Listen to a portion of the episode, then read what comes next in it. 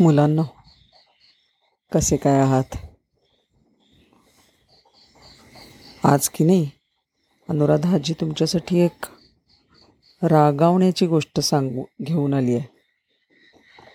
तुम्ही मुलं किंवा मोठी माणसं तुमचे आई बाबा तुम्ही सगळेजणं एकमेकांशी खेळताना कधीतरी रागावता. आणि काही काही मुलं अशी असतात की सारखीच रागावतात. काही ना काहीतरी कारण काढून सारखी रागावतात.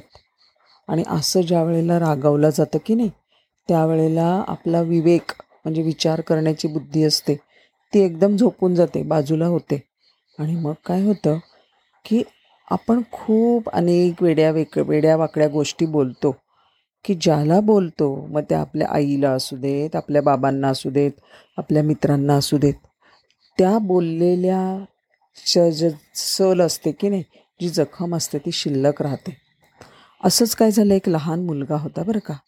फार अत्यंत चिडखोर होता. सारखा चिडायचा. सगळं आई बाबा त्यांना इतकं सगळं आणून द्यायचे. त्याला जे पाहिजे. एकुलता एक मुलगा होता. त्याला जे पाहिजे ते सगळं त्याला कुठचे इलेक्ट्रॉनिक खेळ आणून द्यायचे.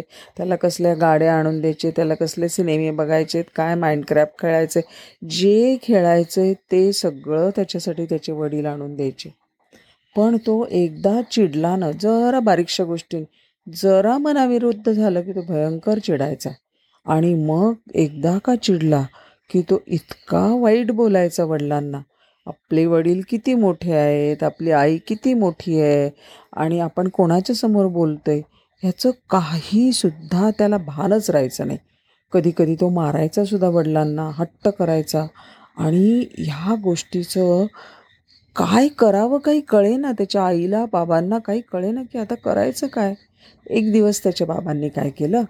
त्यांनी एक खिळे आणले. अर्धा किलो खेळे घेऊन आले. आणि एक दिला त्यांना हातोडा. एक हातोडा घेऊन आले. आणि म्हणाले हे बघ तू एक काम करायचं. ज्या वेळेला तुला राग येईल ना त्यावेळेला यातला एक खिळा घ्यायचा आणि समोर जे लाकूड आहे ना आपल्याकडे त्या लाकडामध्ये मोठंच्या मोठं लाकूड कंपाऊंड असतं की नाही आपलं त्या कंपाऊंडला तिकडे अशी लाकडं लावलेली असतात आणि मग त्याला तारा लावलेल्या असतात. ह्या कंपाऊंडच्या लाकडाला समोरच्या लाकडाला जाऊन तू तुला राग आला की तो खिळा हातोडीने चांगला ठोकायचा. मुलगा म्हणला ठीक आहे. आणि मग सुरुवातीला काय झालं पहिल्या आठवड्यामध्ये पहिल्या आठ दिवसाचंच त्या मुळा मुलाचे अर्धे खिळे संपले.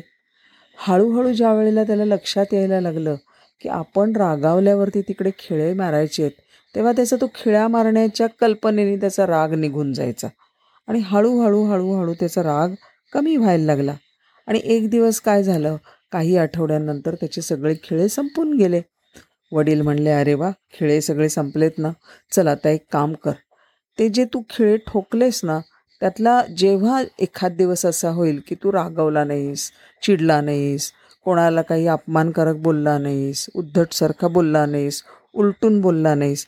असा एखादा ज्या वेळेला दिवस असेल ना त्या दिवशी तू जाऊन त्यातला एक खिळा बाहेर काढायचा. ठीक आहे मुलगा म्हणाला आता त्याला ते खिळे काढायचं त्याला काढायचे होते सगळे आतमध्ये ठोकलेले. म्हणून मग दिवसेंदिवस तो कमी रागवायला लागला. तो लक्षात ठेवून रागवायचा नाही की आपल्याला आजच्या दिवस खिळा काढायला मिळेल म्हणून. आणि मग अशा रीतीने खिळे काढून झाल्यानंतर ज्या दिवशी शेवटच्या दिवशी त्यांनी सगळा खिळा काढला त्यावेळेला त्याचे वडील त्याच्याबरोबर आले आणि म्हणले हे तू बघितलंस का? आता हे लाकूड किती छान दिसते त्याच्यामध्ये नाही आहेत ते खिळे ठोकलेले. हो बाबा म्हणला किती चांगलं दिसतंय आता हे. आणखीन काय दिसतंय तुला? तर तो मुलगा म्हणला बाबा पण मी जिकडे खिळे ठोकले होते की नाही तिकडे भोकं भोकं किती शिल्लक राहिली आहे तो. ते कधी बरे होतील? बाबा म्हणले हो हेच तर बरोबर आहे. अरे बाबा आता ते कधीच बरं होईल असं वाटतं का तुला? त्या लाकड लाकूड जे आहे ते कधीच नाही बरं व्हायचं. पूर्वीसारखं होणार नाही. कारण त्याला ती जखम झाली आहे ते व्रण शिल्लक राहिलं आहे म्हणजे तू ज्या वेळेला हा खेळा म्हणजे कसा आहे की तू चिडून जाऊन बोलून जसा वेडावाकडा बोलतोस दुसऱ्याच्या मनाला जखमा करतोस की नाही त्याच्यासारखे हे खेळ आहेत. जरी खिळे उपटून काढले म्हणजे वेळ गेला काळ गेला की काही दिवसांनी जखम भरून येते. पण जखम भरली तरी व्रण शिल्लक राहतो. ती इकडे जखम झाली होती हे दिसण्यासाठी जी काही असं कापलेला भाग शिल्लक राहतो की नाही त्याला व्रण असं म्हणतात. म्हणजे बाहेरनं हात लावला की तो जाडसर उंच भाग दिसतो त्याला व्रण म्हणतात. तर असा व्रण बाकी शिल्लक राहतो.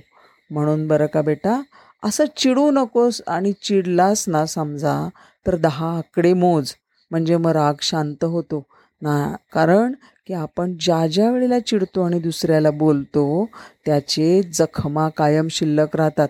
तू समोर आलास ना की समोरच्या तुझ्या मित्राला नाहीतर मला नाहीतर तुझ्या आईला सारखं आठवेल की हा मला असं बोलला होता हा मला असं वाईट बोलला होता. नको रे बाबा. हो की नाही? तर आपण पण समजा चिडत असू तर आता ह्याच्या पुढे चिडायचं सोडून द्यायचं बरं का? भेटूया लवकरच.